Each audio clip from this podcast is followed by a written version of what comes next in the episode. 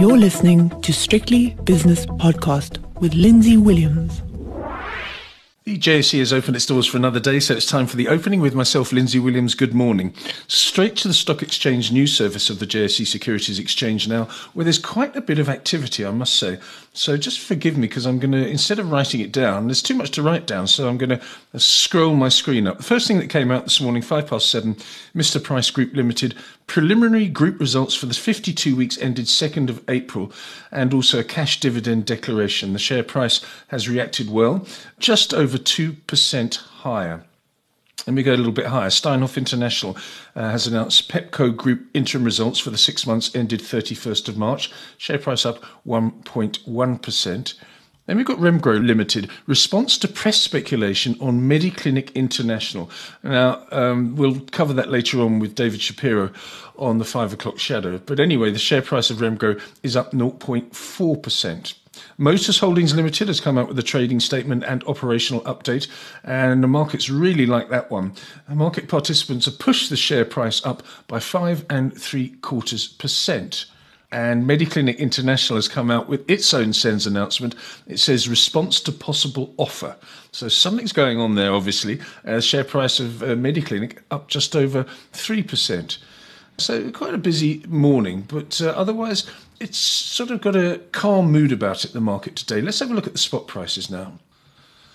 And starting with the Rand, it's, on, it's having such a good time at the moment. It's 1.2% better against the US dollar right now.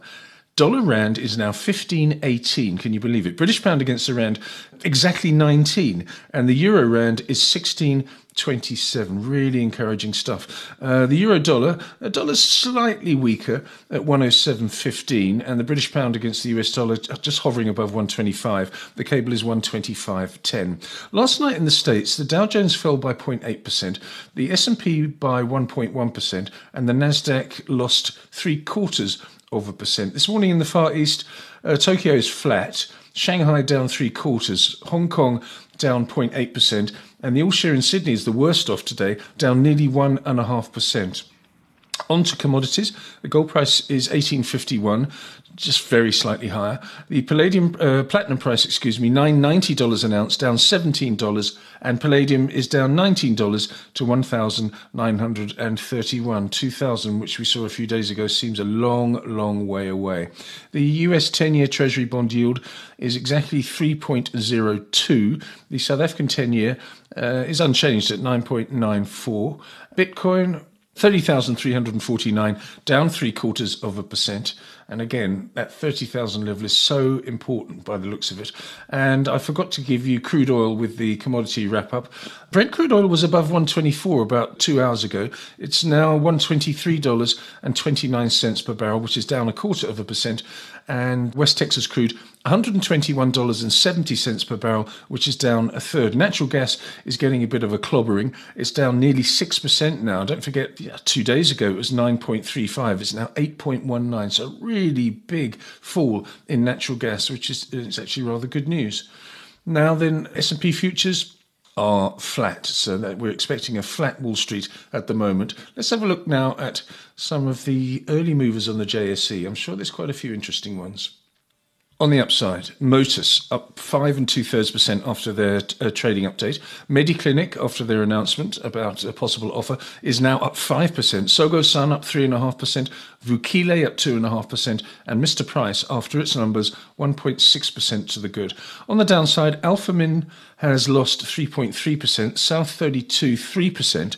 BHP Group down two and a third, Anglo American Platinum down 2%, as is AB InBev. As for the major indices, Resources stocks are 1.2% down, industrial shares down two thirds, and financials essentially flat. The two major indices look like this. The top 40 down three quarters of a percent to 62,979. Uh, and the all share is down 0.6%, now below 70,000, 69,538. I'll be back with the five o'clock shadow with David Shapiro later on today, so please join me for that.